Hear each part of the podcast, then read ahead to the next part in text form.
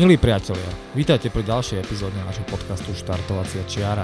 Veľmi nás teší, že vám dnes môžeme priniesť rozhovor, ktorý sme natočili s Jasonom Coopom.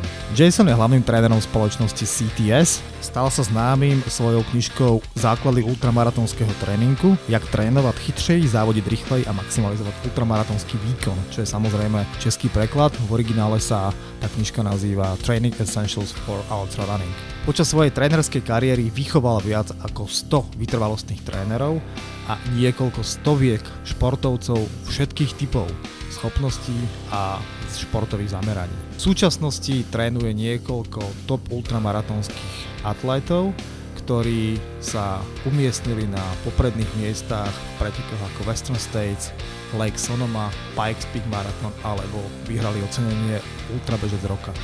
Jason sám je dobrý ultrabežec a skončil niekoľko pretekov, ktoré sa dajú označiť za najťažšie na svete, ako napríklad Badwater, Hard Rock, Leadville Trail, Vasáž, Bear 100 a Western States.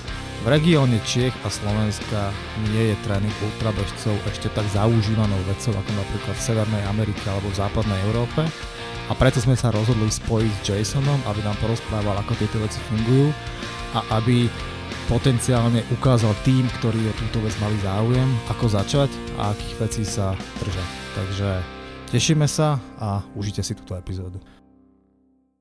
Jason, thank you very much for... Jason, ďakujeme veľmi pekne za tvoj čas, ktorý nám venuješ v dnešnej epizóde nášho podcastu. A začneme hneď teda od začiatku.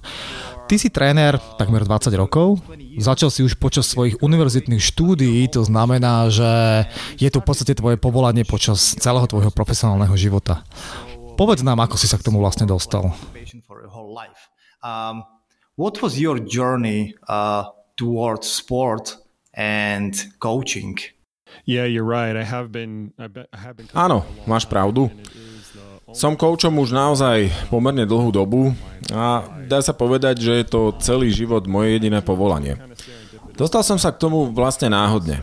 Kaučovať eh, som začal už ako tínejdžer v atletickom klube, za ktorý som vtedy ako mladý chalan behával.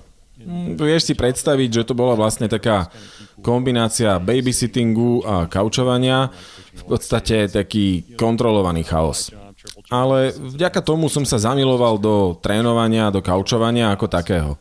Počas vysokej školy som bol bežec a keď som skončil, hľadal som uplatnenie ako kauč. A jediné dve ponuky, ktoré som vtedy mal, boli buď v rámci univerzitného systému, čiže ako univerzitný tréner cespolného behu, dráhového behu, alebo tá druhá ponuka bola v americkom tréningovom centre, čo je vlastne Centrum olympijskej prípravy ale nezaujala ma ani jedna z týchto ciest, pretože obe pripomínajú trénerský kolotoč. Tvorí ho rovnakých 20 až 50 ľudí, ktorí menia svoje školské pôsobiská každých pár rokov a podobne je to aj v americkom tréningovom centre. A hovorím to so, naozaj so všetkou úctou k týmto ľuďom. Sú to veľmi dobrí tréneri, ale mne jednoducho tento typ prostredia nesedel. A tak Okolo roku 2000, 2001, keď som končil školu, narazil som na možnosť stáže v jednej z prvých, ak nie vôbec prvej firme zameranej na tréning vytrvalostných atletov na diálku. A robím pre ňu doteraz. Mať v tom čase kauča, ktorý sa nachádza ďaleko od vás, bol úplne nový koncept. Nástroje, ktoré sme používali, boli veľmi základné a internet nebol zďaleka tak rozšírený ako dnes.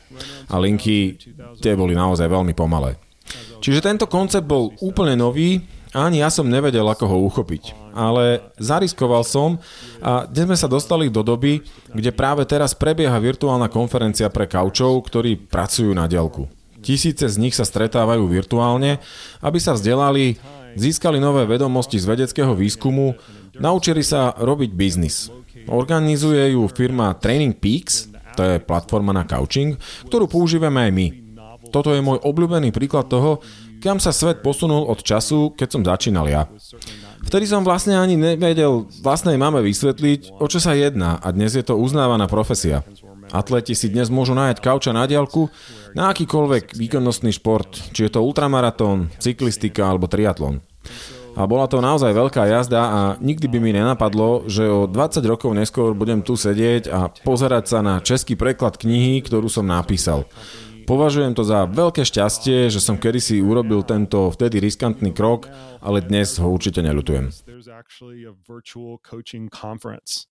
For remote based endurance coaches where thousands of them are gathering virtually to attend presentations, do professional development, to learn the best practices on sports science and on business. And a company called Training Peaks puts this on, which is the training platform that we use. But I, I use that as a case study for how far the profession has come from when I started it, when I started doing it, which is you know, it, like I said, it was something that I couldn't even explain to my mother what I was doing, I, and I could I could barely make sense out of it. To now, where it's it's a, it's a, it's an accepted profession, and athletes can look at the proposition of hiring a remote based endurance coach for whatever they're training for, whether it's an ultramarathon, triathlon, cyclist, runner, you you kind of name it.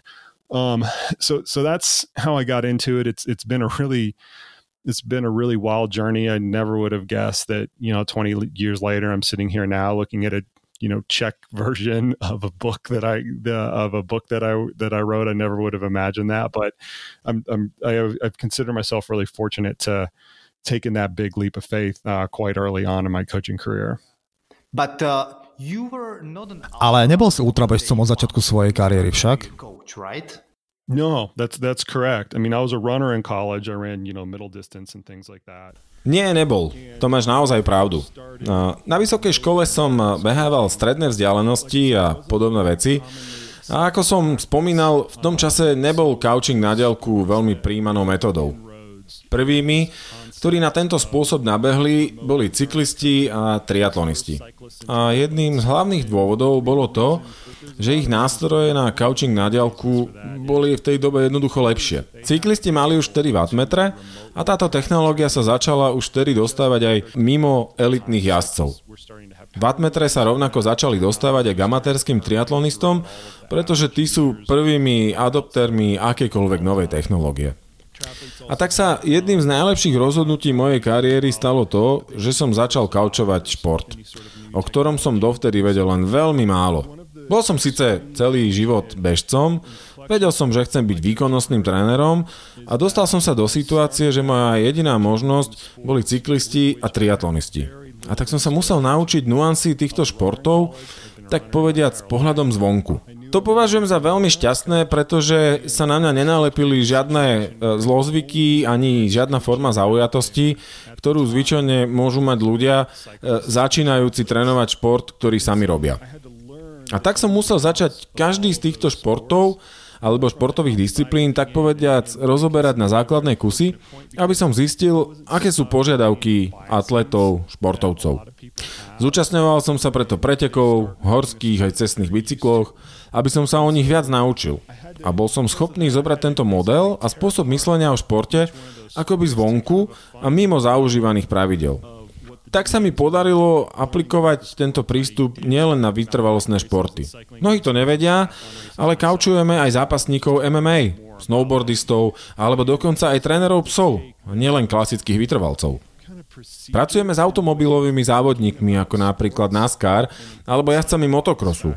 A základným pravidlom našej práce vo všetkých týchto prípadoch, dokonca aj tých najbizarnejších a tých, ktorými nemáme takmer žiadnu skúsenosť, je to, že vieme ten daný šport, vieme sa na ten daný šport pozrieť objektívne, identifikovať, o čo v ňom vlastne ide, rozbiť ho na malé parciálne kúsky, na tréningové postupy, ktoré potom z našich zverencov spravia lepších atletov.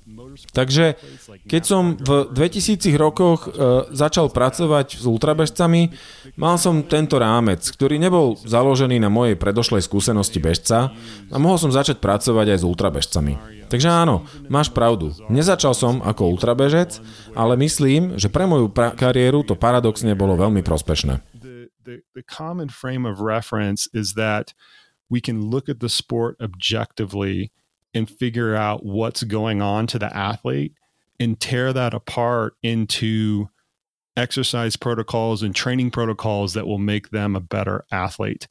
So then when in like the mid 2000s when I started working with ultra runners, I had this framework to which I didn't lean on my pri- my previous experience as a runner to be able to coach ultra runners. I leaned on this previous experience of working with different athletes, of which I had no idea what was going on in those sports, to create sound like training advice and training protocols. So, yeah, you're right. I mean, I didn't start out as an ultra runner. And I, I think that that's a really fortunate part of my whole like coaching career. Well, you're speaking about things Keď spomínaš na svoje začiatky pred 20 rokmi a porovnávaš ich s dnešnou situáciou, Spomínal si lepšie možnosti pripojenia, lepšie nástroje na komunikáciu medzi atletom a trénerom. E, vidíme okolo seba, ako sa celá scéna hýbe smerom od takéhoto, takého toho pankačského prístupu k viac profesionálnemu športu. Ako vidíš tento trend, tak povediac, z hora, z odstupu? Keď to zjednodušíme, pred 15-20 rokmi bol elitným bežcom ten, kto veľa behal. Možno aj bez štruktúry a kauča. A to sa dnes zásadne mení. Možno nie u všetkých, ale ten trend je vidieť. Ako to vidíš ty? Really roughly, maybe 15, 20 years ago, an elite runner was an elite runner because he was running a lot not maybe that structured, not being led by a coach. And I think this is changing. Well, maybe with not all the athletes or, or elite athletes. How, how do you look at this? Well, so I, I mean, I look at that through the lens. Pozerám sa na to cez prízmu mojej vlastnej skúsenosti ako kouča, ktorý pracuje s elitnými športovcami. Predtým, než som začal robiť s ultrabežcami, som s nimi nemal žiadnu skúsenosť. Znie to síce hlúpo, ale dôvodom nebolo to, že by som sa nesnažil. V polovici 2000 rokov, keď ultrabeh začal rásť, hlavne potom, ako vyšla knižka Born to Run, som sa pozeral na to, ako trénujú elitní športovci a videl som tam zásadné nedostatky a chyby, ktoré robili. A tak som ako coach vravel, počúvajte, ja týmto atlétom viem pomôcť, môžem im nastaviť lepšie tréningové postupy. A tak som oslovil množstvo, množstvo elitných bežcov. A každý z nich bez výnimky povedal, nie, on nepotrebuje kouča. A väčšina z nich sa na mne smiala. A nemyslím to prenesene, ale veľmi doslovne. Mnohokrát som bol doslova vysmiatý z miestnosti. A vtedy mi došlo, že ultrabežci a hlavne tí elitní proste neboli pripravení na coaching. A skutočne neboli. Ja už som v tom čase bol dosť skúsený coach, aj keď samozrejme nie najskúsenejší na svete, ale rozhodne skúsenejší než ten, ktorého mali. A teda to boli oni sami. Snažiať sa robiť tie veci nejakým spôsobom. Ale z nejakého dôvodu tá komunita to proste neprijala. Prešlo nejakých 7-8 rokov a už bolo vidieť posun medzi elitnými a profi ultrabežcami. Tá prax začala byť akceptovaná viacej a viacej. A dnes už je väčšinou pravidlom, že títo športovci majú kouča, ktorý ich prevádza ich športovou kariérou. Čiže videl som tento posun od 2000 rokov, keď sa na mne smiali, až po dnes, keď väčšina elitných atletov sleduje, aký spôsob koučovania je pre nich najlepší. But I was a decent coach and I was certainly a better coach than what they were currently getting, which is themselves just trying to trying to figure that out. but for whatever reason, the community as a, as a whole, it just it just wasn't very accepting uh, of that practice. Fast forward another seven or eight years, and I gradually started to be able to get some traction with elite athletes and professional uh, uh, ultra runners or professional athletes or professional ultra runners and elite ultra runners, uh, and it beca- it started becoming more accepted. And now you look at the landscape of all of the elite and all of the professional trail and ultra runners and it's it's obviously far more accepted now but it's more common than not that they are going to have a professional coach guiding them throughout uh, kind of throughout their careers. And so i've seen that personally and been a part of that process at every single point of that transition from when it was not accepted and even like frowned upon or kind of like laughed at to when it started to get uh, accepted, which was probably around the late 2000s, early 2010s, or something like that, to now here we are sitting t- in 2020, and every elite athlete, not every elite athlete, but most of the elite athletes are are looking and conscientiously trying to figure out what coaching solution is the best for them. And I've just found that a, a, a remarkable transition in a very short period of time for a community of elite athletes to undergo. Can you maybe compare, We Predtým, ako sme začali nahrávať, sme túto tému trochu načali. Pravdepodobne nemáte klientov z Čiech alebo zo Slovenska, ale máte ich z celého sveta. Je tento trend mať kauča celosvetový, alebo ho vidíte hlavne v Spojených štátoch? seek for coaches. Is it an issue of uh, the US athletes or you see this trend worldwide? Áno, vidím to celosvetovo. Netvrdím, že sa vyznám v každom kúte nášho sveta, ale vidím to v Európe, v Ázii, v Južnej Afrike, Austrálii, Oceánii, v Južnej a samozrejme aj Severnej Amerike. Ja osobne trénujem atletov z celého sveta. Keď sme ešte pred pandémiou mali možnosť cestovať po pretekoch po celom svete, videli sme, že tento záujem je naozaj všade. V niektorých krajinách a komunitách je toho samozrejme menej, niekde je toho viac, ale celkovo je vidieť, že tento trend rastie úplne všade. A už som spomínal, že je pre mňa takmer šokujúce sedieť tu a vidieť, že kniha o tréningu na ultramaratón bola preložená do toľkých jazykov. Myslím, že je to veľká podsta globalizácii ultrabehu a bežcom, ktorí sa snažia dosiahnuť svoje ciele profesionálnym spôsobom. Maximize their performance and and, and enhance and enrich their uh, enrich their career. So while certain countries and certain communities might have adopted coaching, earlier or later or to a greater or lesser extent, I would still say that it's relatively prevalent in almost all corners of the uh, of the ultra running world. And you know, I mentioned, you know, kind of at the onset that I, I'm even shocked that I can still sit here and, and see that a book on ultramarathon training has been translated into into so many languages. I just think that that that in it uh, in and of itself is a great testament to that globalization and runners treating ultra runners treating their goals in a professional manner. Speaking about the, you know, Hovoriac o roku 2020 a pandémii covidu, je vidieť u nás, a predpokladáme, že aj v Spojených štátoch, prílev bežcov z cestného sveta na traily. Milióny ľudí si zrazu uvedomili, že môžu behať po lesoch a po horách.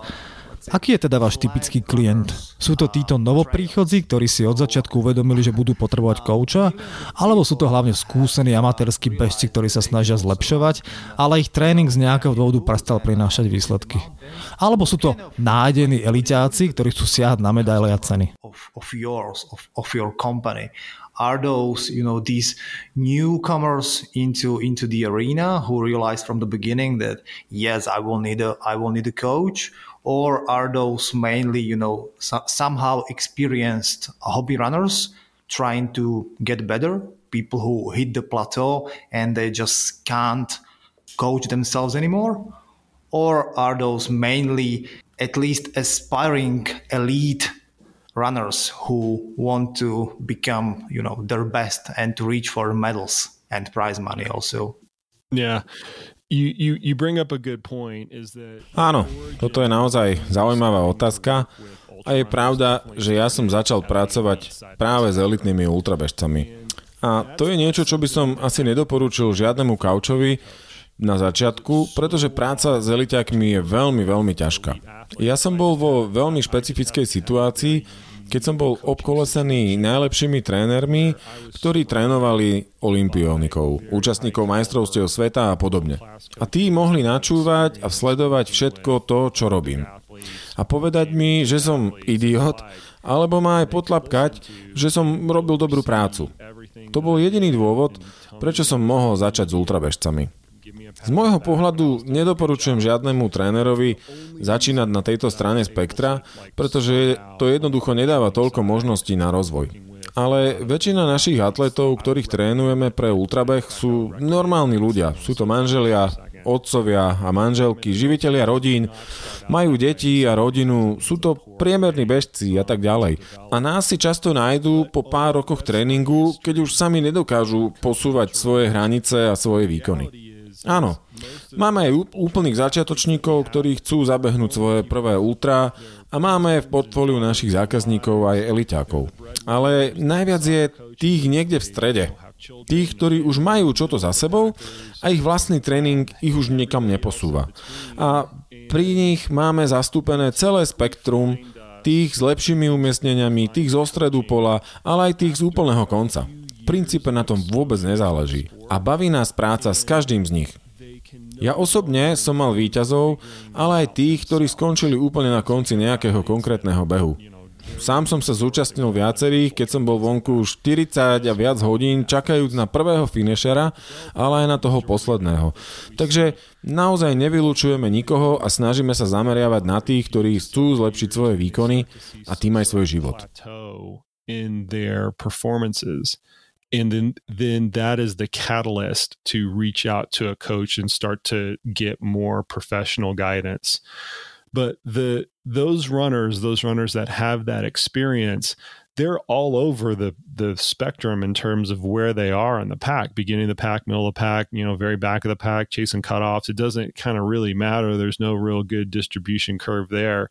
And we like working with all of those scenarios. I mean personally i've had athletes that have won races and have been in the last you know five or ten finishes in the exact same race you know, I've been out there all day, you know, 40 hours or something like that, waiting for the first finisher and waiting for one of the last finishers to kind of cross the to to kind of kind of cross the finish line. So we're really indiscriminate in terms of the the caliber of the athletes that we work with. What we really try to focus on are the athletes that want to, you know, improve their performance and really better their lives. Ak sa smiem spýtať na elitných atletov, eh, ty si robil s viacerými a na druhej strane si spomínal, že je ťažké s nimi pracovať. V čom je to náročné? Sledujú sa okrem toho napríklad navzájom na strave alebo iných nástrojoch? Snažia sa nájsť nejakú výhodu voči ostatným počas tréningu? Povedz nám trochu, ako to vyzerá za oponou, ktorú vidíme my their Strava profiles. Maybe they compare themselves, trying to you know gain some competitive advantage and advantages during the preparation phase for the race. Can you give us a little light into this space? Yeah, well, okay. So first off, the the reason that it's Dôvody, prečo je práca s eliťákmi ťažká, sú dva. Ak máte skúsených atlétov, a myslím tých, ktorí sú na vrchole už nejaký ten čas, nemyslím nové hviezdy, títo ľudia už majú za sebou roky tréningu a je veľmi ťažké dosiahnuť u nich ďalšie zlepšenie, pretože tá hranica, ktorá sa dá posúvať, je veľmi blízko svojho vrcholu. Vďaka rokom alebo dokonca 10 ročiam svojho tréningu sú títo ľudia veľmi blízko svojho optima. Čiže coaching a tréning musia byť veľmi presné, všetko musí sedieť. Musí vám sadnúť štruktúra tréningu, počet intervalov a celková periodizácia. Musíte použiť všetky pomocné techniky, ako je aklimatizácia na teplo, výšku, nutričné intervencie a tak ďalej. A toto všetko musí presne zapadnúť do plánu. Druhý dôvod, prečo je to ťažké, je fakt, že rozdiel medzi víťazstvom a porážkou sa stále zmenšuje. Nie je to ešte úplne ako na Olympiáde, kde vidíte naozaj malý rozdiel medzi zlatom a štvrtým miestom alebo medzi postupom a nepostupom do finále. Tam ešte nie sme. Ale blížime sa k stavu, keď rozdiely v umiestneniach na 100 milových pretekoch sú rádovo v minútach. A keď sa tento rozdiel stále zmenšuje, kladie stále vyššie nároky na prípravu. A čo sa týka atletov, ktorí majú radi stravu, stolkujú sa navzájom, prekonávajú sa v objemoch a tak podobne, samozrejme, že sú takí. Ale celkovo vzaté, ultrabežecká komunita je veľmi prajná a podporujúca. Atleti sa na výkony ostatných na strave nepozerajú z nejakého konkurenčného hľadiska, ale je to skôr forma podpory tým ostatným. A povedal by som, že to špeciálne platí pre ženy v športe. A je úžasné to vidieť. Ženy na špičke sú poväčšinou veľmi súdržná a podporujúca sa skupina. A napriek tomu, že sú veľmi kompetitívne a každá chce samozrejme vyhrať, v dennodennom živote, na strave, na Instagrame, ale aj osobne sa navzájom veľmi podporujú a chcú, aby tie druhé dosiahli tie najlepšie výsledky. A myslím, že je úžasné vidieť toto v skupine konkurentiek. Nie, že by to muži nerobili, ale medzi ženami je to ako si oveľa viacej vidieť. Takže posielame naše uznanie všetkým ženám v tomto športe za to, že sa k sebe takto chovajú. And a coach is a big uh, kind, kind of a big part of that part of that preparation. um, to answer your question on you know do these elite athletes they like strava stock each other and try to one you know one up each other on the mileage and things like that there's there's certainly athletes that do that but in general i would say the ultra running community is a really accepting and encouraging one where they're not looking at these publicly available you know strava files or training files and things like that from a competitive advantage they almost look at it as encouragement for other people and i'll say that's especially true with the women in the sport for whatever reason, and I think this is just an excellent thing to see.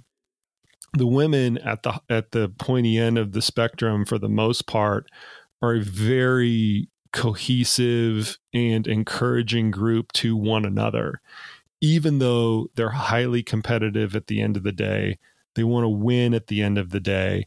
From a day to day perspective, when they're just going about their lives on Strava or on Instagram or even in person, they're highly encouraging towards each other, always wanting the best out of out of each one of their competitors.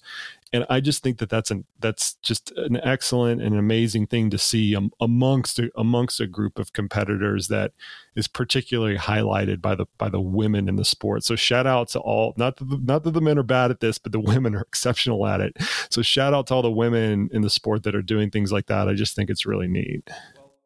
That's maybe even why me and Miloš, both of us Popísal si jeden z dôvodov, prečo sme aj my dvaja s Milošom vstúpili do tejto komunity.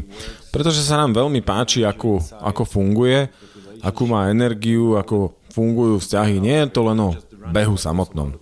Takže je dobré počuť to aj od teba a môžeme si to navzájom potvrdiť. Spomenul si dve veci. Olympiádu a zmenšovanie rozdielov medzi bežcami na špici. To ma vedie k dvom otázkam, pričom jedna je asi dosť špekulatívna a to, kedy bude ultrabeh alebo ultratrail na Olympiáde. Mm, a druhá, súvisiaca, môžeme podľa teba očakávať nárast prípadov dopingu v ultra? Uh, something we can only guess or speculate right now. When do you think ultra running or even ultra trail might be seen at the Olympics? And the, the second one, the narrowing margin, will we see more and more doping cases coming up? What do you think? Oh man, I'm going to spend a lot of time on the second one, not on the first one. Pri druhej otázke strávim veľa času, takže začneme tou prvou.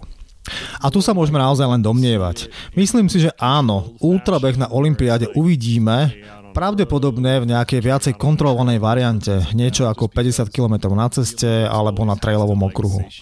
Olympiáda sa snaží priťahovať divákov, čiže myslím, že tento moment príde. Samozrejme, musí sa to najprv otestovať nejakým podujatím a to sa myslím pripravuje. Úprimne, počúvam o tom nejaké správy, ale nie som do toho tak zainteresovaný, aby som to mohol potvrdiť alebo vyvrátiť. Ale myslím si osobne, že je to nevyhnutné, pretože popularita ultrabehu rastie celosvetoho. A to je významná vec. Olympiáda chce mať vo svojom portfóliu populárne športové disciplíny. A čo sa týka druhého bodu, nedávno som o tom písal na svojom blogu, pošlem vám linku, aby ste ho mohli pridať do popisu podcastu. Absolútne súhlasím s tým, že v ultrabehu bude viacej a viacej dopingu. A je to nutný a nepriamy dôsledok toho, že nemáme žiadne orgány, ktoré by na túto vec dohliadali. Nemáme žiadnu antidopingovú agentúru. A je len veľmi málo tých, ktorí sa nejakým spôsobom snažia riadiť tento šport. Nevieme ani štandardizovať trate. Nie je to ešte pravidla. Takže myslím, že nešťastným dôsledkom tohto bude náraz dopingu, ale nemáme to ani ako zistiť, pretože kontrol je málo a nie sú pravidelné. Je to hlavne o testoch v deň behu a aj to len na podujatiach, ktoré to robia dobrovoľne. A keďže neexistuje riadiaci orgán nad celým ultrabehom, je to veľmi komplikovaný problém. Doping je komplikovaný, aj keď máte veľa pravidel a dohľadu. Vidíme to v atletike, v triatlone a aj v iných športoch. Takže fakt, že neexistuje riadiaci orgán, ten problém veľmi umocňuje. V USA boli pokusy vytvoriť nejaký takýto orgán, ktorý by dohliadal na elitných športovcov, dodržiavanie pravidel a dopingovú kontrolu, ale žiadna z týchto aktivít sa nikdy ďaleko nedostala. A som presvedčený, ale že to bude o vôli športovcov. Ak chcú mať naozaj zjednotené pravidlá, vrátane dopingových kontrol, ak to naozaj chcú, tak to dokážu. Ale je to veľmi komplikované dať dokopy tak rozmanitú skupinu ľudí, v prípade USA roztratenú po celej krajine. Ale budem priamy a poviem, že je to zlyhanie vôle. Nie je zlyhanie ekonomiky alebo podobne, pretože naša antidopingová agentúra USADA to veľmi chce. Stretol som sa s nimi niekoľkokrát na túto tému a skutočne veľmi, veľmi chcú pripraviť špecializované riešenie, ktoré bude aj ekonomicky reálne. Ale z nejakého dôvodu športovci majú málo vôle na to, aby to uskutočnili, aby sa všetci spojili a vymysleli spôsob, ako to má celé fungovať. A ako coach profesionálnych športovcov, ktorí si zarábajú tým, že spolu súťažia, si myslím, že je to pre nich dobre. A je to dobré aj pre šport samotný, pretože bude mať integritu dosiahnutých výsledkov. Ale ako vravím, je to veľmi ťažký problém a jedným z dôvodov je fakt, že neexistuje žiadny centrálny orgán, ktorý by stanovoval pravidlá pre súťaženie v ultrabehu. within the elite athletic community to where there are some assurances that there is going to be some doping control going on. Very unfortunately so, none of those I none of those ideas have really seen the light of day or gotten very far. And I, I firmly believe that it's the will of the athletes that's going to determine this. If the athletes really want some sort of standardized set of rules, which would include doping control, if they really truly want it, they can make that happen. But that's a very difficult endeavor to get an entire group of wide ranging athletes that are located, and I'm talking here domestically in the United States, that are located all across the country to kind of come to some consensus on what those rules are going to be. That is not an easy proposition, but it is a failure of will. Let, let me get that straight. It is not a failure of economics or anything like that because the programs that you could create in USADA, our governing our uh, anti-doping here, uh, agency here in the United States, USADA is very willing to do this. I've met with them several times on creating solutions to this uh, in the U.S. They're very, very, they're very willing to do it. They're completely open-minded to creating a customized solution that's uh, that's that's economically viable uh, for the United States. Um, but for whatever reason, the athletes haven't had enough willpower yet to come together collectively and figure out what that solution looks like. I hope it'll happen coming down the line. I really do hope as a coach of professional, you know, runners that make their livelihood competing against other athletes. I think that's a good thing for them. It's also a good thing for the sport as a whole because there's more integrity that can be ensured in the uh, in the athletic results. But I, it's it's it's just a hard. It's just a really really hard problem to solve uh, uh, and the main the main thing that makes it so difficult is just the fact that there's no governing body that is pushing the rules down on the on the kind of collection of athletes that uh, that's competing in the sport. Pritom ako vidíme rast ultrabežeckého odvetvia, pravdepodobne taká inštitúcia vznikne, pretože do ňoho bude tiecť viacej a viacej peňazí. To znamená, že narastú aj ceny za pódiové umiestnenia. Spomínal si túto tému aj vo svojom vlastnom podcaste. Vidíš premenu tohto športu z takej menšinovej záležitosti na niečo viacej, tak povediac, industrializované? We will see these negative things to uh, becoming more and more present. So uh, speaking about this, uh, you also covered in your podcast Ironman uh, getting into the ultra running scene. Do you agree that these niche uh, area of, of, of sports is becoming more and more kind of industrialized? I, I do. Um, and I don't think that that's a bad thing. Áno, vidím. A nemyslím si, že je to zlá vec. Myslím, že téma príchodu veľkých spoločností do ultrabehu sa stala spornou kvôli koreňom tohto športu. Ten vyrastol z veľmi skromných začiatkov minimálnej organizácie. A preto existuje odpor k spoločnostiam ako Ironman alebo Spartan alebo Lifetime Fitness, ktorá kúpila 100 milovku Leadville. Že prídu a tieto preteky vlastne zničia. Lifetime Fitness kúpili Leadville a kompletne ho zničili a priznávajú to. Uznávajú, áno, spravili sme veľa chýb, ale odvtedy sa ich snažia napraviť. Môžeme diskutovať, či sa im to podarilo alebo nie.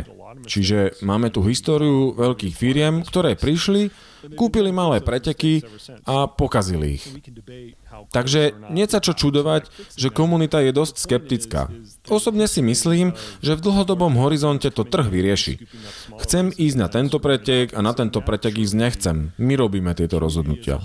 A chcem ísť na tento pretek preto, lebo ho robí nejaká malá spoločnosť. A rozhodnem sa, či pôjdem alebo nepôjdem na tamten Spartan Race, lebo sa mi páči alebo nepáči, čo ponúka. A pôjdem na napríklad Spartan Race, lebo mi neponúkajú uh, lesklejšiu pracku na opasok ako cenu, ale, alebo čokoľvek iné. Na trhu je veľa ľudí, ktorí sa sami rozhodnú.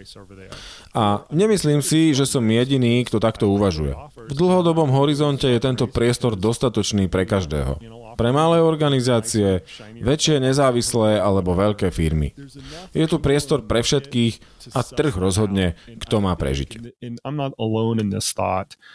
I think that long term the the space is conducive enough for everybody to play ball. for the smaller race companies to play ball, for the larger independent race companies to play ball, and for the more institutionalized uh, race organizations to play ball as well. I think that there's kind of room for everybody. And I also think that the market will ultimately determine where they want to go. You know, mentioned maybe also the... Spomenul si niekoľko pretekov a situáciu okolo nich, ale je tu jedna otázka, kým pokročíme k samotnému couchingu. a je taká všetečná. Máš veľa skúseností s ultrabežcami v Spojených štátoch. Ako to, že podľa teba ešte žiaden z nich neur, nevyhral taký nepísaný svetý grál s názvom UTMB, Ultra Trail de Mont Blanc?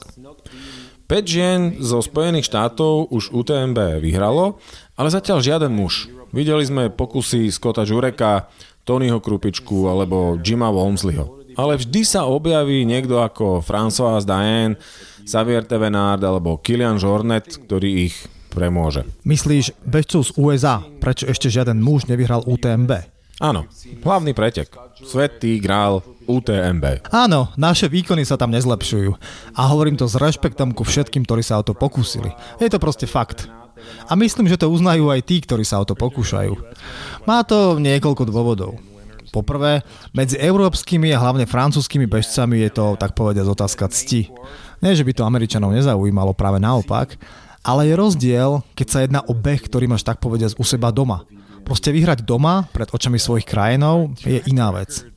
Druhým dôvodom je to, že konkurencia je naozaj silná.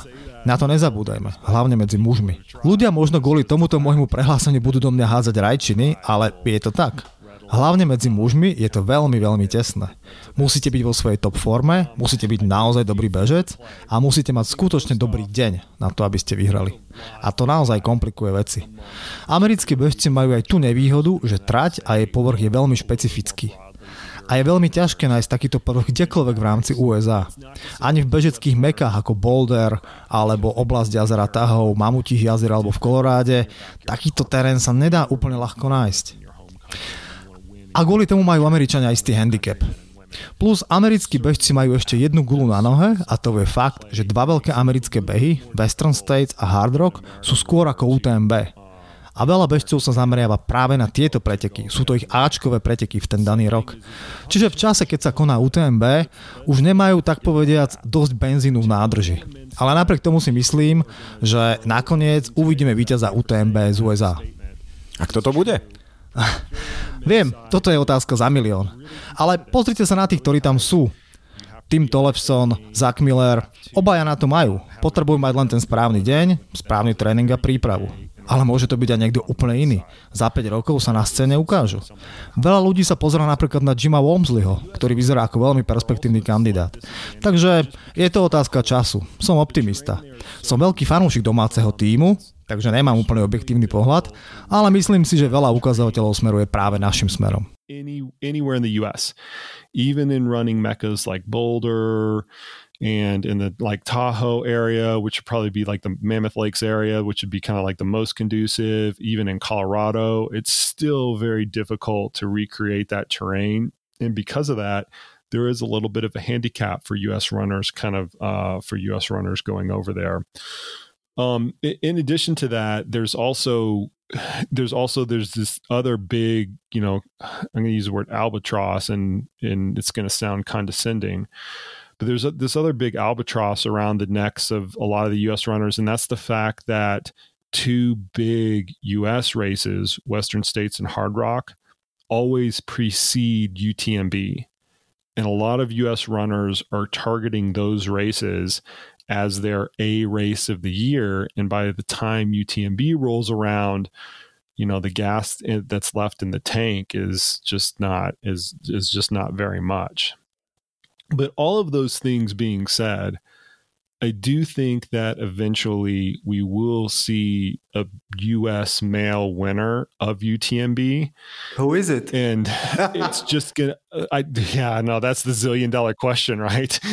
um, I mean, you you look at the athletes that are there; they can do it. I mean, the Tim Tollefsons can do it. The you know Zach Millers can do it, and things like that. They're all capable of it, but they just have to have the right you know the right day with the right training and the right lead up um and it could be somebody that's completely off of our radar you know that we don't know in five years from now they kind of emerge uh, uh emerge onto the scene. So there there there are people there that are certainly capable of it. A lot of people towards Jim you know who's who's who seems to be the most uh the the the candidate that's the highest on everybody's list but it's not for lack of having the right people. I think that it's just a matter of time and kind of getting the right circumstance around the right athlete to uh, uh, to create that. So I'm op- I'm optimistic. I'm a homer in all admission, right? I'm you know I'm always rooting for the home team, go USA, you know, you know, fly the stars and stripes and things like that. So I'm definitely biased in that, but I, I do think that we've got enough kind of variables going in our our direction that on the mid side we we will see it eventually. Let's, let's go more into the... Poďme teda na tému tréningu a koučovania, lebo na tu sa asi naši posluchači najviac tešia. Pred touto epizódou sme sa našich poslucháčov na Facebooku opýtali, že ak by mali možnosť položiť otázku top ultra coachovi, čo by to bolo? Takže máme aj nejaké otázky z publika. Máme nejaké vlastné a nejaké, ktoré vznikli na základe čítania tvojej knihy. A môžeme ich rozdeliť do niekoľkých skupín. Prvá sa týka úplných začiatočníkov ultra. Ako sme spomínali, mnoho ľudí objavilo traily a objavuje sa na ultrabežeckých podujatiach poprvýkrát. A všetci sa pýtajú jednu otázku. Čo to znamená trénovať na 100 kilometrov? Aké sú základné princípy? Čo by si poradil týmto začiatočníkom? Druhá oblasť otázok prichádza od tých skúsenejších, ktorí kladú špecifickejšie otázky. Týkajú sa hlavne tréningového záväzku, koľko času, koľko energie mám investovať, s akou motiváciou by som mal trénovať. A vo svojej knihe uvádzaš ako prvú charakteristiku elitného ultrabežca talent. Aká je teda rola talentu? Ako viem, že som schopný dosiahnuť výsledky, ktoré síce nie sú elitné, ale sú oveľa lepšie ako tie, ktoré v súčasnosti mám? OK, asi zabudnem na dve alebo tri otázky, takže ma musíte potom naviesť späť. Pôjdem teda pocitovo. Uh, ktorá by bola prvá? Úplný základ. Nikdy som nebežal ultra, vidím bežcov behať po lese a vidím ich výsledky. Ako je vôbec možné zabehnúť 100 kilometrov? Toto je veľmi častá otázka od ľudí, ktorí sa pohrávajú s nápadom zabehnúť 100 km alebo 100 míl a nevedia si to predstaviť, aj keď prídu z maratonského prostredia. A jej dôvodom je to, že štandardne bude veľmi veľký rozdiel medzi tým najdlhším behom počas tréningu a reálnym pretekom v ultra. Takže ak bežíte 100 km, váš najdlhší beh bude niekde okolo 20 až 30 míl. Alebo v kilometroch poviem 30 až 40 kilometrov. To znamená, že je tam medzera až 60 kilometrov medzi vašim najdlhším behom a pretekom. A s týmto si veľa ľudí, ktorí do ultra prichádzajú, nevie poradiť.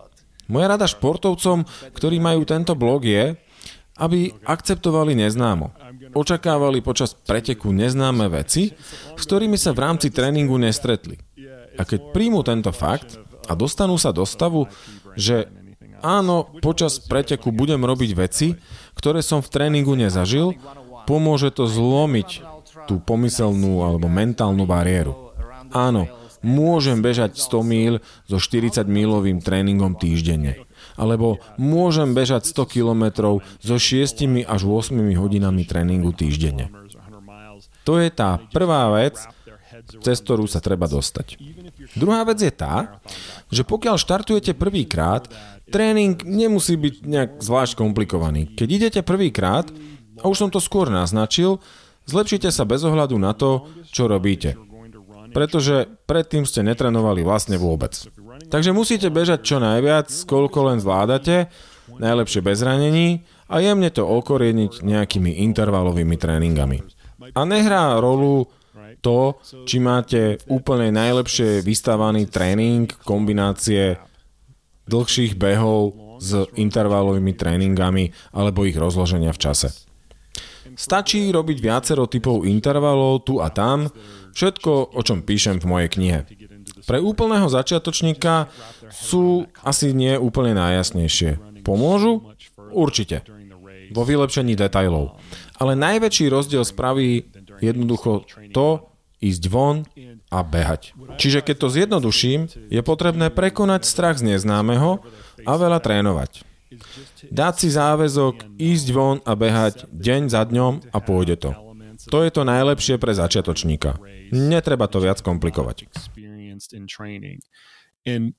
Once athletes come to that level of acceptance that they can look at the situation and go, yeah, I'm going to do things in the race that I haven't done in training.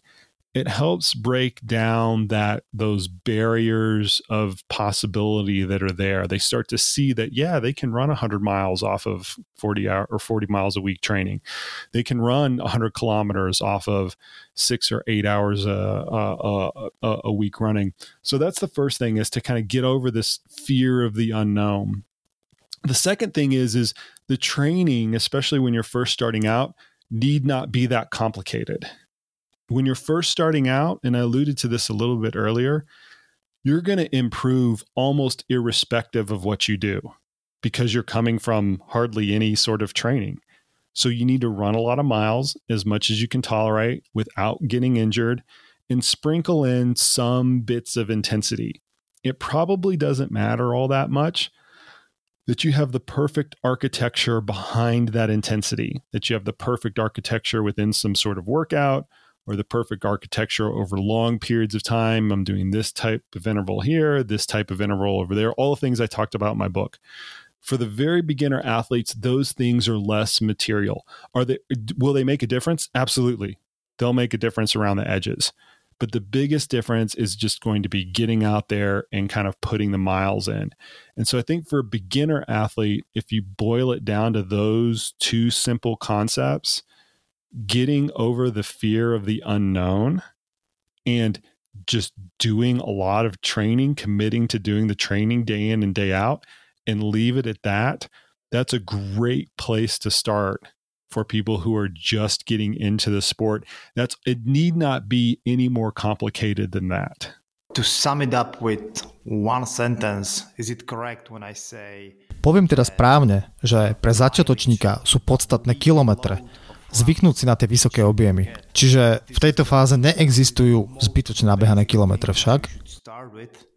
And somehow get used to run a lot, right? There are no junk miles in in this stage. Exactly. Yes. Yes, there are no junk miles at that stage. Absolutely. That becomes more important Áno, presne tak. V tejto fáze naozaj nie sú zbytočné kilometre. To začne byť dôležité, až keď získate viac skúseností. A ako som už spomínal, elitní bežci, ktorí trénujú roky, tak pre nich to už neplatí. Dosiahli svoju úroveň výkonnosti a musia trénovať veľmi presne. Ale pre začiatočníkov platí, že úspechom je vyhnúť sa neúspechu. Snažite sa pracovať čo najviac bez ranenia. Našim kaučom často počas mentoringu hovorím jednu dôležitú vec – aby ste rozumeli, máme 11 ultrabežeckých kaučov a stretávame sa každý týždeň. A niekedy vyťahneme konkrétneho športovca ako prípadovú štúdiu a ideme cez jeho tréning. Tu sa zlepšil, toto bude robiť počas následujúceho týždňa a tak ďalej. A tak e, keď mi tréner prezentuje svojho zverenca, ktorý má ešte málo skúseností, povedzme beha rok, maximálne 4 a hovorí, pozrite sa, ako sa tento môj zverenec zlepšil. Povedzme, behal míľu za 10 minút a teraz tú míľu zabehne za 8 minút. Vždy sa na kouča pozriem a poviem mu, presne sem by si sa so svojím zverencom v tejto úrovni mal dostať. Toto je to zlepšenie, ktorý by si mal dosiahnuť. Ten človek je tak nový v športe, že s ním jednoducho musíš mať takéto výsledky. Na druhú stranu, prídi za mnou o 4 roky a potom mi povedz, aké máš ďalšie zlepšenia. Keď ľudia začínajú, jednoducho nech behajú objemy, okorenené intervalovým tréningom. Tak, aby ich to bavilo, aby si užívali svoje zlepšenie vtedy, keď je ešte ľahké ho dosiahnuť. A keď sa tam dostanú, 3, 4, 5 rokov neskôr, môžu začať pridávať ďalšie a ďalšie detaily a vylepšenia do svojho tréningu a začať ladiť prvé nuancy.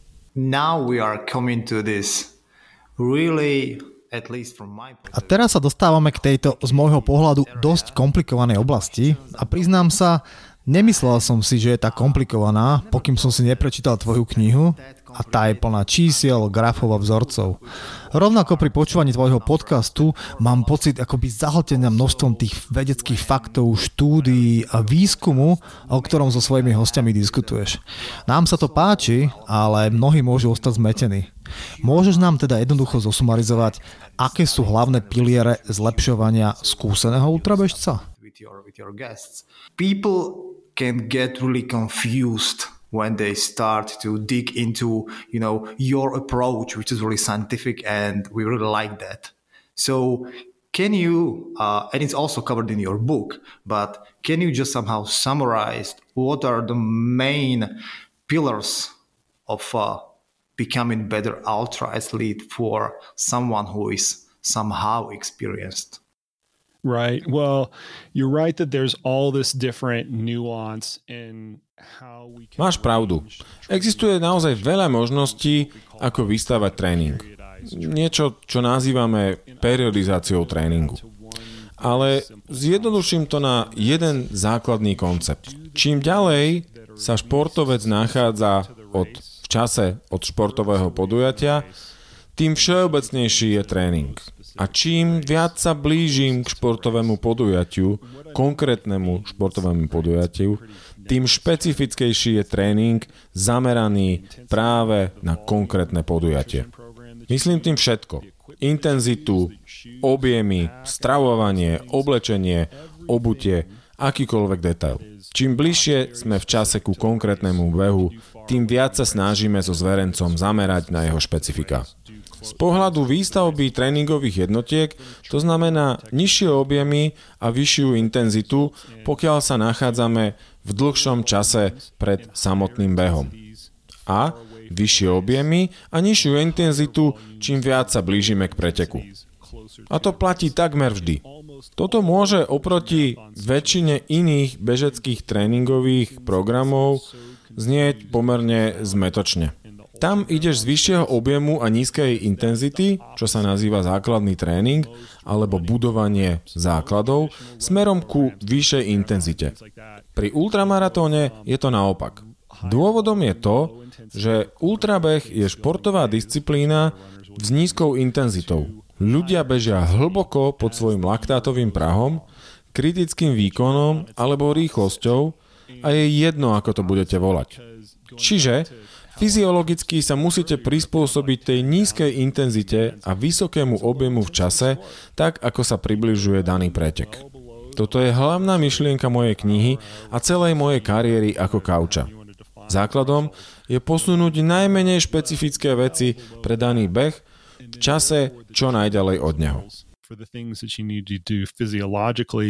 Need to align with that where you're doing that low intensity that high volume work kind of very close in the in, in the lead up to the race so that's the that's the one thing out of the entire like the entire book and out of my whole coaching career that I would emphasize the most is this general architecture from least specific far away out far away from the race to most specific as you get closer to the race. Yeah. Um And coming back to my previous complex question, here comes a...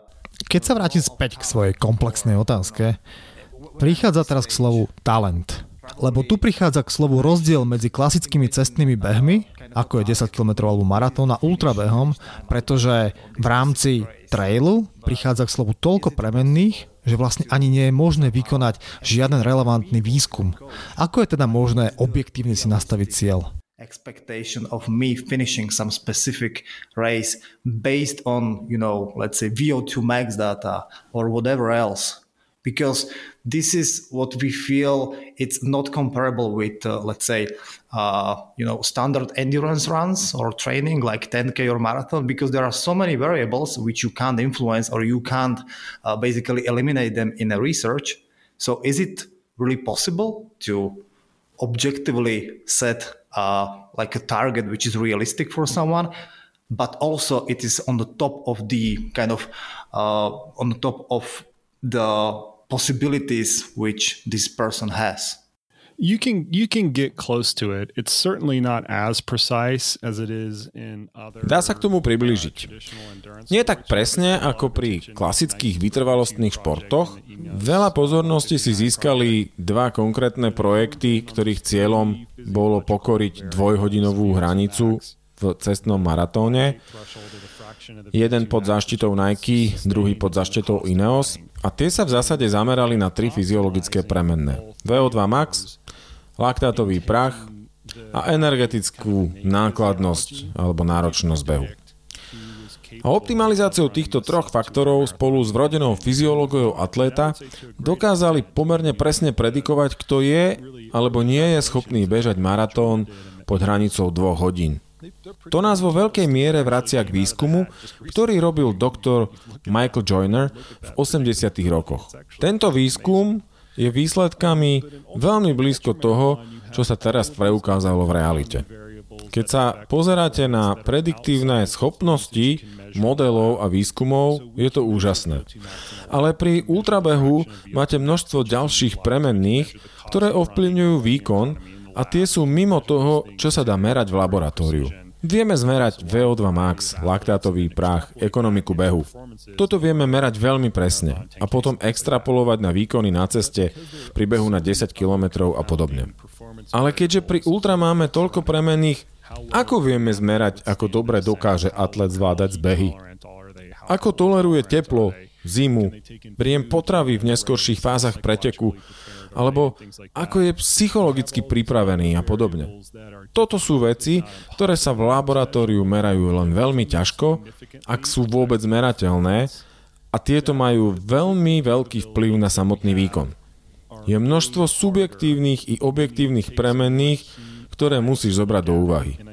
Napríklad, doktor Joyner, ktorého som spomínal, kedy si predpovedal, že je možné zabehnúť maratón po dve hodiny. Myslím, že to bola hodina 58 alebo niečo podobné. Trafil sa veľmi presne a musíme mu vysloviť uznanie. V prípade ultramaratónu Keby ste prišli ku mne do laboratória, zmeral by som všetky vaše veličiny, poznal vaše predošlé výkony a poznal vás ako atléta aj tak nebudem schopný presne povedať, ako skončíte na UTMB. Ak budem mať šťastie, trafím sa niekde v rozmedzi 10 až 15% Presne na pár minút. Je to veľmi komplikované. A to sa nám podarí možno za 20-30 rokov, keď sa začneme zameriavať na premenné, ktoré sú podstatné pre ultrabeh. Lenže v súčasnosti je to kombinácia objektívnych a subjektívnych premenných, pri ktorých zistení je myslím, že coach lepší ako športový vedec. Mal som elitných atletov, ktorí prišli za mnou presne s touto otázkou. Niekedy sa mi to podarí, niekedy nie. Niekedy sa priblížim a niekedy sa netrafím vôbec. Ale je to otázka, na ktorú chce poznať odpoveď veľa športovcov, bez ohľadu na to, či bežia prvýkrát, alebo sú to elitní bežci. When we do this, it's a collection of subjective and objective variables that I really think a coach, as opposed to a sports scientist, I really think a coach is better off ascertaining in terms of what is this athlete ultimately uh, ultimately capable of. And I've had athletes that have come to me, elite athletes that have come to me and asked that very question and sometimes I get it right, and sometimes I get it wrong, and sometimes I get close, and other times I haven't got close at all. It is it's not an easy proposition to to kind of answer, but it's one that a lot of athletes want to know. They want to know what kind of what they're capable of, irrespective of whether they're an elite athlete or an aspiring athlete that is trying to run their first 100 mm-hmm. Well, but not speaking just about the elite athletes, there's quite a lot of people now approaching. ale aby sme nehovorili len o elitných atletoch a bežcoch. Na ultrascénu, ako sme si už povedali, prichádza množstvo ľudí s veľmi malými skúsenosťami. Keď sa rozprávame o nastavovaní cieľov a očakávaní, ako často musíš tieto upravovať u svojich zverencov? Možno si prečítali nejaké knihy, povedzme od Scotta Jureka alebo niekoho iného zo scény. Čítali tie úžasné príbehy, tlačia ich sociálne médiá, všet, všetky tie posty na Instagrame a Facebooku. Takže ako často musíš nastaviť očakávania bežcov a môžu viesť až do situácie, že vzťah kouča a atleta sa týmto pokazí?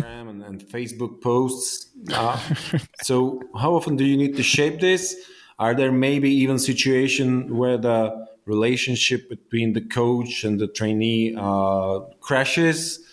Oh God, is one of my favorite topics. So I would say... Toto je jedna z mojich obľúbených tém a hovorím to stále. A je to kvôli svetu, v ktorom žijeme. Ja nechcem ľuďom brať sny alebo búrať ich plány, ale každý deň, každú interakciu, ktorú mám s atlétom, nastavujem podľa toho, čo sa práve deje. Ako sa mu darilo počas tréningu, ako sa cíti, alebo čo ich čaká v budúcnosti. A toto všetko konštantne utvára tú našu realitu. A nemá to nejaký jasný koniec. Vstupujú do toho rôzne faktory, ale myslím si, že je to každodenný proces, v rámci ktorého sa snažíme upraviť a kontextualizovať tréning do niečoho, čo konkrétnemu atlétovi dáva zmysel. No aby som odpovedal na tvoju otázku, vieš, ja už robím kouča naozaj dlho. Dostal som sa do tohto odvetvia ešte keď len začínalo a ešte stále sa v ňom pohybujem. A môžem teda s plným vedomím povedať, že som jeden z najskúsenejších, ale proste len preto, že som tu od začiatku. A ja už som videl všetko. Všetky typy atlétov, z rôznych oblastí športov, profesionálov, začiatočníkov, vytrvalcov, tímových hráčov, čokoľvek. A len veľmi zriedka sa stalo, že som musel atletovi povedať nie, toto nie je pre teba dobrý vzťah. Stalo sa to samozrejme, musel som niektorých vyhodiť. Povedať, že pre nich bude iný lepší coach, alebo že nie sú dobrý kandidát na coaching. Ale ako vravím, stalo sa to počas mojej kariéry len veľmi, veľmi zriedkavo. Neviem, ako som to dosiahol, ale myslím, že atleti idú do coachingu so správnymi úmyslami. Že z biznis pohľadu je to uvážený nákup. Že coaching si len tak nevyberieš z výkladu, ale vieš, do čoho ideš. A počas tých 20 rokov som bol schopný ovplyvniť a koučovať 99% ľudí a bola s nimi radosť pracovať.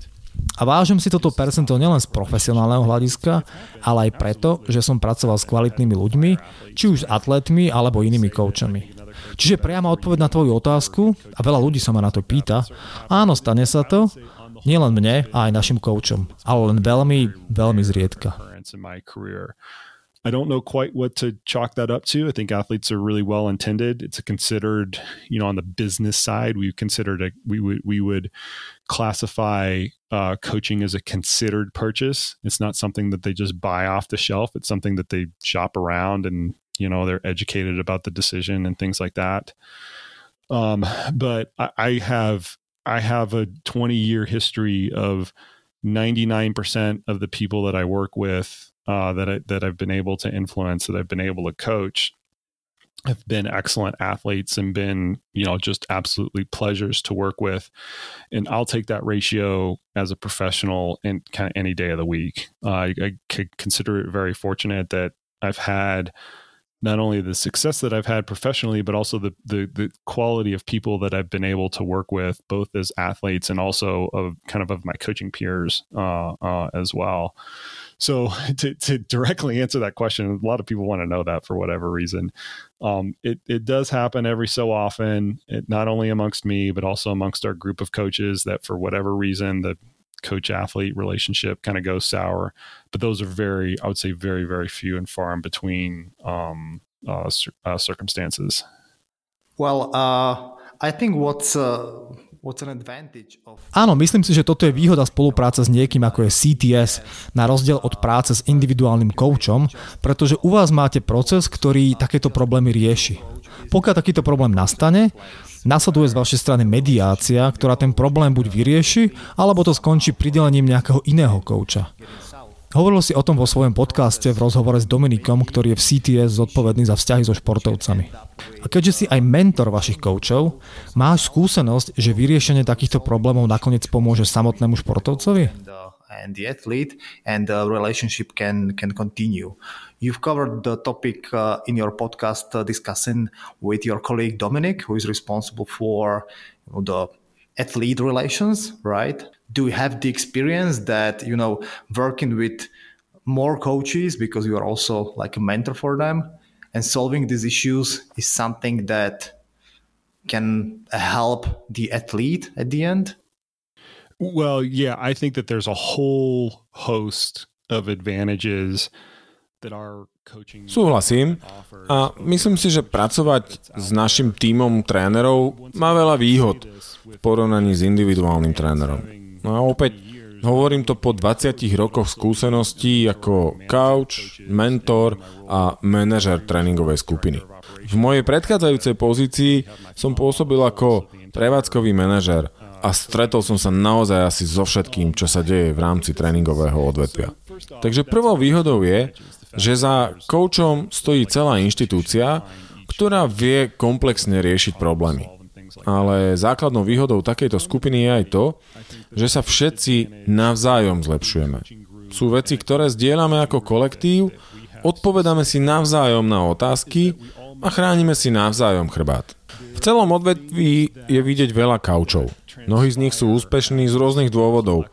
Sú dobrí športovci, dobrí spisovatelia alebo komunikátori, možno vedia dobre editovať videá, alebo robia dobrý obsah na YouTube.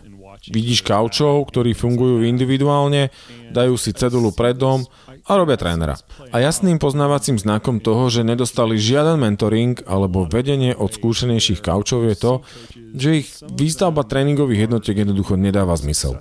Alebo používajú nesprávne pojmy na vysvetlenie niektorých fyziologických konceptov. Používajú veľmi obmedzené fyziologické dôvody na vysvetlenie množstva vecí. A vidím to opäť a opäť. Niekedy voči tomu vystupujem, pretože je to až smiešne. Výhoda našej tréningovej skupiny je, že pokiaľ niekto z našich kaučov spraví niektorú z chýb, ktorú som spomínal, tak niekto, a či už som to ja, alebo iný tréner, ktorý vie o danej veci viac, povie, nie, to je hlúposť. Nemôžeš to tomu atletovi takto povedať, pretože dôvod je taký a taký. Keď som začínal ako tréner, stalo sa mi to takisto mnohokrát. Mal som športovca na telefóne a niečo som mu vysvetľoval. A ako náhle som skončil, otočil sa v kresle a moji mentori na mňa pozerali a hovorili mi, wow, ty si idiot, pretože si to vysvetlil tak alebo onak. Ani vám neviem presne povedať, koľkokrát sa mi to stalo. A som za to veľmi vďačný, lebo to zo mňa spravilo lepšieho trénera. A toto máme u nás. Pokiaľ niekto povie niečo nesprávne, ostatní sa hneď ozvú. Ale aj sa navzájom pochválime, samozrejme, keď sa niečo podarí. Ak si na to sám, môžeš mať dobré úmysly. Môžeš sa vzdelávať, ale ak nemáš okolo seba skupinu ľudí, ktorá ťa robí lepším a pomáha ti rozvíjať sa, zároveň sa zlepšovať navzájom, tak si stále pozadu. Takže toto je podľa mňa najväčšia sila našej skupiny. A tá spôsobuje, že naši zverenci dostanú len tú najvyššiu kvalitu. Na to sme práve túto štruktúru vybudovali. And immediately once I got off the phone, I'd pivot my chair around and I'd have two of my, you know, coaching mentors behind me telling me how big of an idiot I just was for having explained that concept the way that I do. That happened so many times it's innumerable. I cannot I, I cannot count how many times that actually happened to me. And i'm extremely grateful for all of those because it made me a better coach. And the structure that we have where all of our coaches have each other's back and we're all kind of calling each other out whenever whenever somebody says something stupid and we pat each other on the back whenever we we, we do have a success which we have a lot if you're out there just by yourself, you can be well intended and you can do all of the continuing education things that you know, that you can. But when you don't have that group of people around you that's trying to make you better and trying to make themselves better at the same time, you're just constantly behind. So I, I think that that's the biggest power in the structure that we have. It's just this group of coaches that can consistently make each other better day in and day out. And that I think that that serves our athletes the best, where our athletes get the absolute highest quality of coaching from every single one of our coaches because of the structure that we have intentionally built up. Speaking about the structure, in your book, uh, it's chapter 5. Hovoriac o tréningovej štruktúre, vo svojej knihe tvrdíš, že ultramaratón sa skladá zo štyroch základných disciplín. Beh po rovine, beh do kopca, beh z kopca a kráčanie. A ty tvrdíš, že tréning do kopca je ten najdôležitejší. Túto otázku sme tiež dostali dosť často. Aká je teda za tým logika? A môžeme teda povedať, že toto je tá najdôležitejšia časť tréningu? Uh.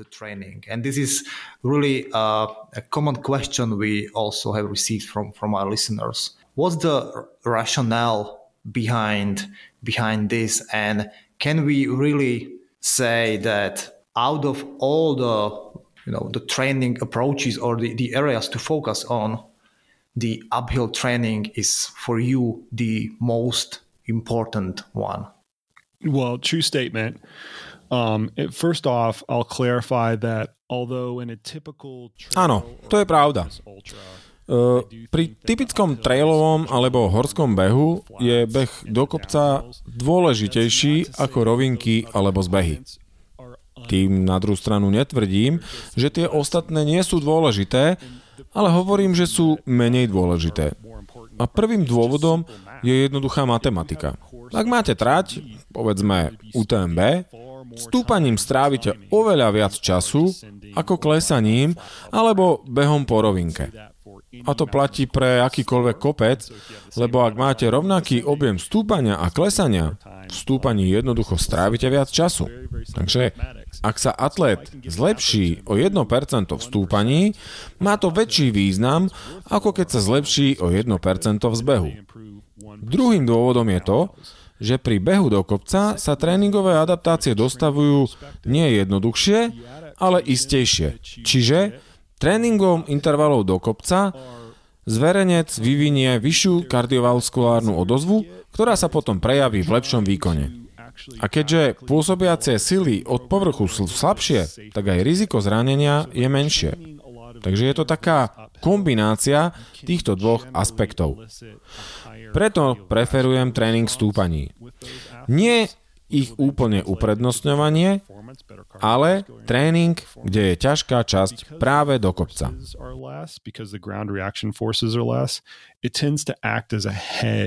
Against injury for the athlete.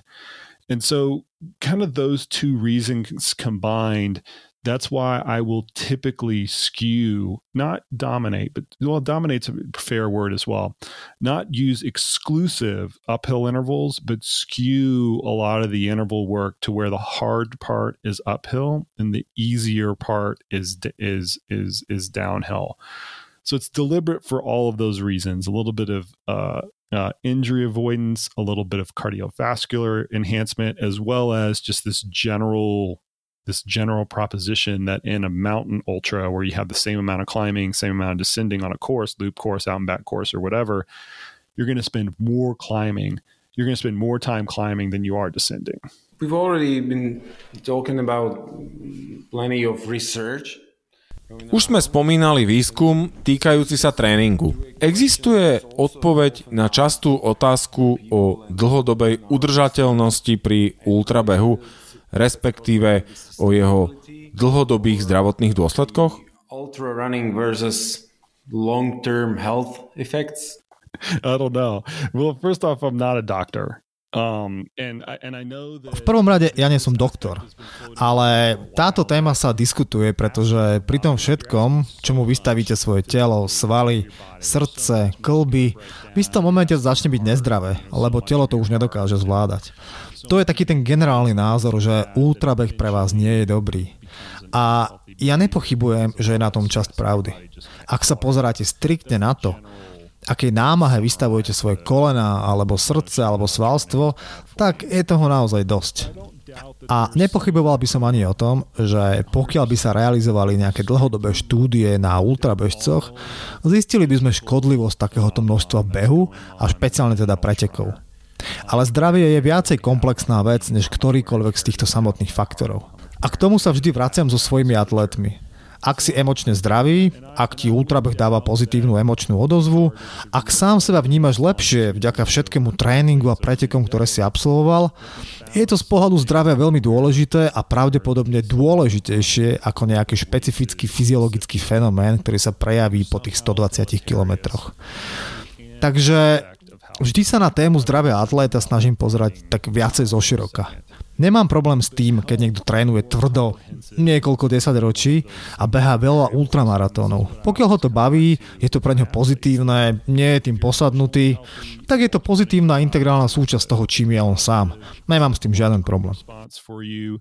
If you feel better about yourself, having trained all these miles and doing these hard races, that's worth a lot in the health department. It probably is worth more than some narrow physiological phenomenon that we can determine after you having run your 1200 or something like that. So I always take a more comprehensive view of an athlete's health as opposed to these like very singular, narrow-minded mechanisms that that uh, that, that we tend that, that we tend to focus on. I don't have any issue with an athlete training hard for many decades and running many ultra marathons. As long as they enjoy doing it, it's positive for their life. They're not obsessive about it. It's a it's a it's a positive and integral part of who they are as a human. I don't have any issue with it whatsoever and I think that overall that training and that racing is going to be a net positive for that person decades down the line. This brings us to a, a listener's question.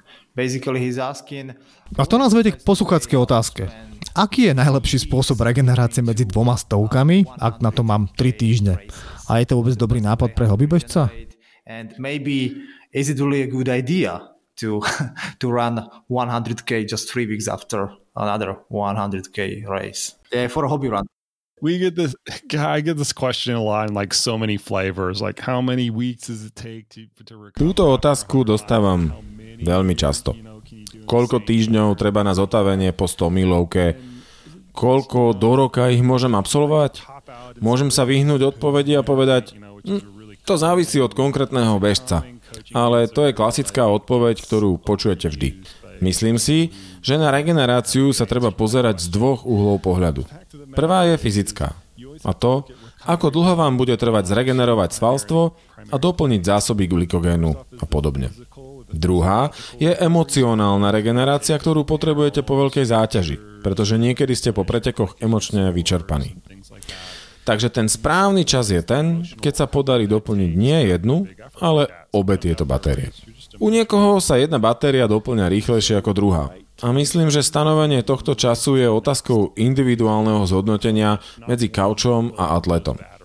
Mne osobne sa to v rámci plánovania s mojimi atletmi darilo, ale i nedarilo. Naplánoval som preteky príliš ďaleko od seba, ale aj príliš blízko.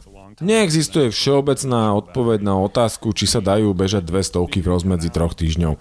Samozrejme, že to ide. Ľudia behávajú stovky každý týždeň, dokonca niektorí aj pár dní po sebe. Podľa mňa je teda lepšia otázka, či dokážete dobiť svoje fyzické a psychické batérie a či chcete splniť svoje ciele na ďalšom preteku. A tie môžu byť rôzne. Môžete si povedať, že na tom ďalšom preteku dáte osobák, alebo, a nenávidím to slovo, chcem to len dokončiť. Alebo to chcem dokončiť v top 10 mojej vekovej kategórie, veľmi niečo podobné.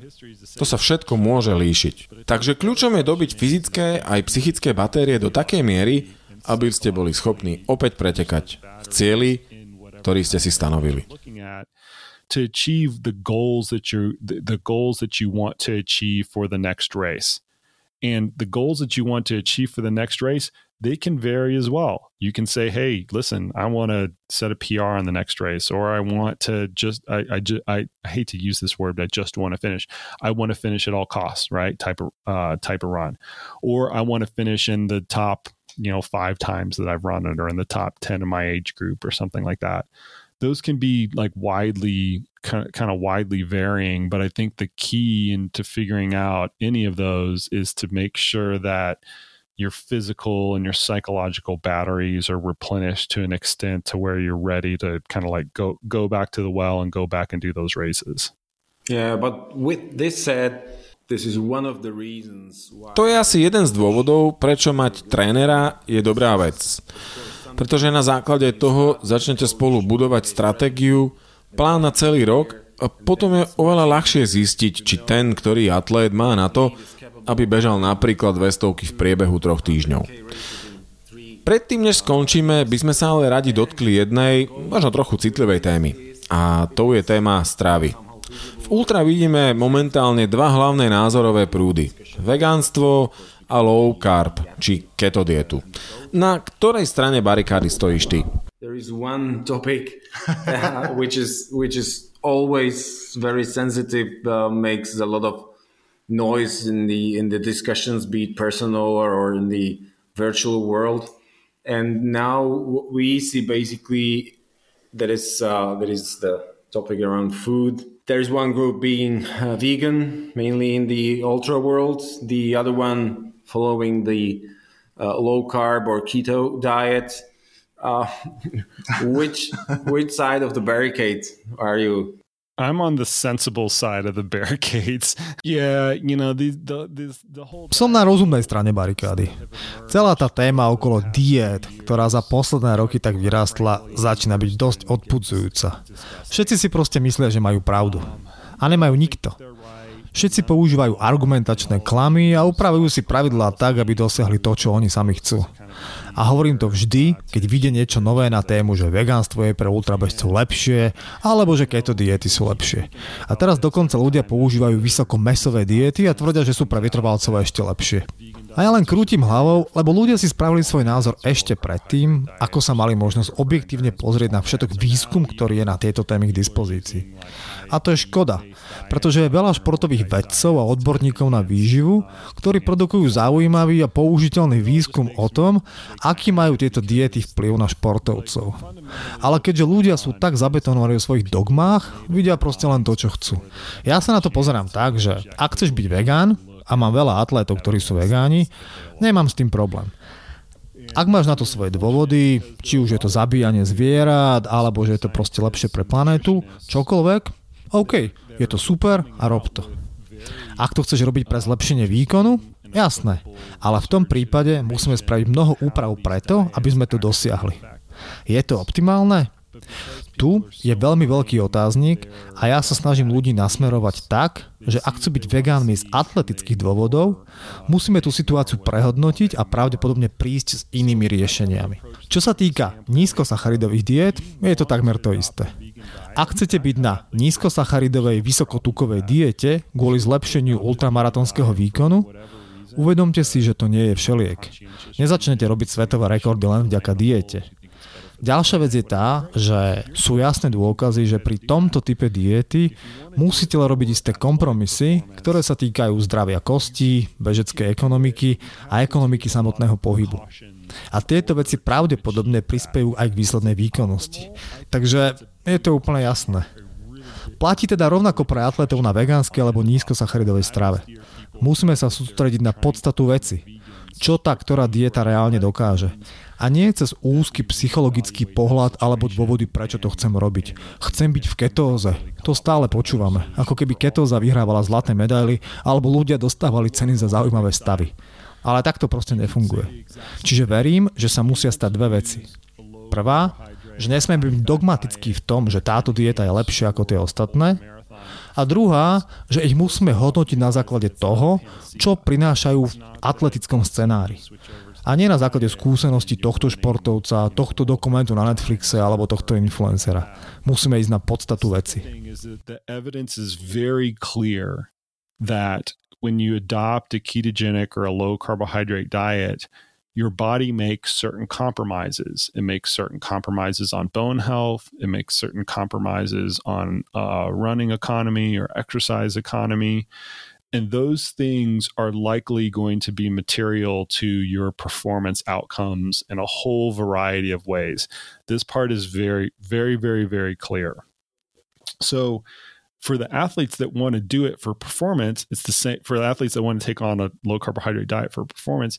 It's the same things as a as as a vegan diet. Is you have to evaluate it based on the merits and based on what's actually going on and what that diet can actually achieve, and not look at it through the lens of well, so and so does it, or this there's this very narrow physiological, you know, rationale of why I want to do it. I want to be in ketosis, right? Which is something that we hear a lot from the low, low carbohydrate community.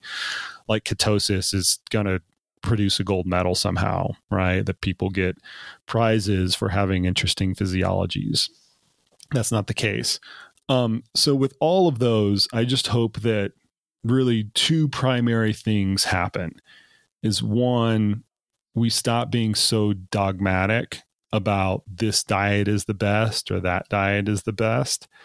And the second thing is we we need to evaluate these things based on the merit that they produce in an athletic scenario and not the anecdote that we see from this athlete or that Netflix documentary or this Instagram influencer or anything like that. All of these things need to be evaluated on merit first and foremost. Thank you very much. I mean, we could uh, dive into this rabbit Ďakujeme za odpoveď. V tejto téme by sme sa mohli asi hravať hodiny a nedospieme k jednoznačnému riešeniu, čiže ďakujeme za tento tvoj krátky pohľad na ňu. Rovnako mnohých tém sme sa len tak dotkli, aby sme našim poslucháčom priniesli tvoje skúsenosti. Takže ak chcú vedieť viacej, akým spôsobom sa môžu k tebe dostať a ako získajú informácie, ktoré sme dnes nemali čas pokryť. In touch with you and how can they get the information we were not able to answer right now due to the time constraint. Sure. I mean the easiest the easiest way is just to hit me up on social media. Záujemcovia o spoluprácu ma najľahšie nájdu na Instagrame alebo Twitteri. Moja prezivka je Jason Coop. A či už sa jedná o otázku, alebo vás treba spojiť s niektorým z našich kaučov, alebo čokoľvek iné, to sú správne kanály. Všetky informácie o našom tréningovom programe nájdete na stránkach trainright.com kde môžete vidieť aj ponuku našich trénerov. Každú stredu usporiadavam na Instagrame Q&A, to znamená hodinku otázok a odpovedí vo forme príbehov a je to celkom sranda. A prichádza veľa dobrých otázok, kde sa ľudia pýtajú o tréningu, strave alebo len tak o živote. Je to naozaj veľmi zábavná komunita. A pretty fun, a pretty fun following. There are a lot of good questions that, that people ask there that are about training and nutrition and just life in general. And uh, it's become become a pretty fun community. So in, any of those any of those avenues, I think would uh, steer uh, anybody listening in the, in the right direction. Okay, and uh, we've been mentioning Spomínali sme aj tvoju knihu, tak ešte raz k nej nasmerujeme našich poslucháčov. Jej názov v anglickom originále je Training Essentials for Ultra Running, How to Train Smarter race faster and maximize your ultramarathon performance. Ak by ťa to, Jason, zaujímalo, prečítame ti aj to, ako kniha vznie v českom preklade a volá sa Základy ultramaratonského tréningu. Jak trénovať chytřeji, závodiť rýchleji a maximalizovať ultramaratonský výkon. Je úžasné počuť, ako to znie v preklade. Ďakujem, že ste mi to dopriali. Ako sme spomínali, dokázali by sme tu sedieť ďalšie hodiny a rozprávať sa o špecifických tréningových postupoch a ďalších veciach súvisiacich s tréningom. Chceli sme našim poslucháčom približiť tvoj pohľad na ultrascénu a ukázať možnosti, ktoré vďaka súčasným tréningovým nástrojom máme. Takže toto bol Jason Coop, hlavný tréner spoločnosti CTS, Jason, bola to pre nás veľká podsta a potešenie rozprávať sa dnes s tebou a ďakujeme ti týmto za našu dnešnú diskusiu. Ďakujem ešte raz a ak budeš mať niekedy príležitosť prísť do nášho regiónu na preteky, daj vedieť, stretneme sa osobne, keď raz táto pandémia snať pominie. Ešte raz díky, prajme ti pekný deň do Colorado Springs a keď dostaneme tie tisíce otázok, ktoré očakávame, ozveme sa ti späť. For this discussion. Thank you once again. If you will have an opportunity to come to our region and attend the race, just let us know. And so we can meet meet in person. Hopefully, after the pandemic will be over. Once again, thank you very much. Uh, have a nice day in Colorado Springs. After we will receive, I expect like thousands of questions from our listeners definitely we will come back to you for for another advice. Well, the the honor is all mine, you guys. I'm I'm very humbled. Potešenie je na mojej strane. Som poctený, že ste sa mi ozvali a že som bol hostom vo vašom podcaste. Any follow up for uh, for for your listeners after the podcast airs? Thank you. Thank you.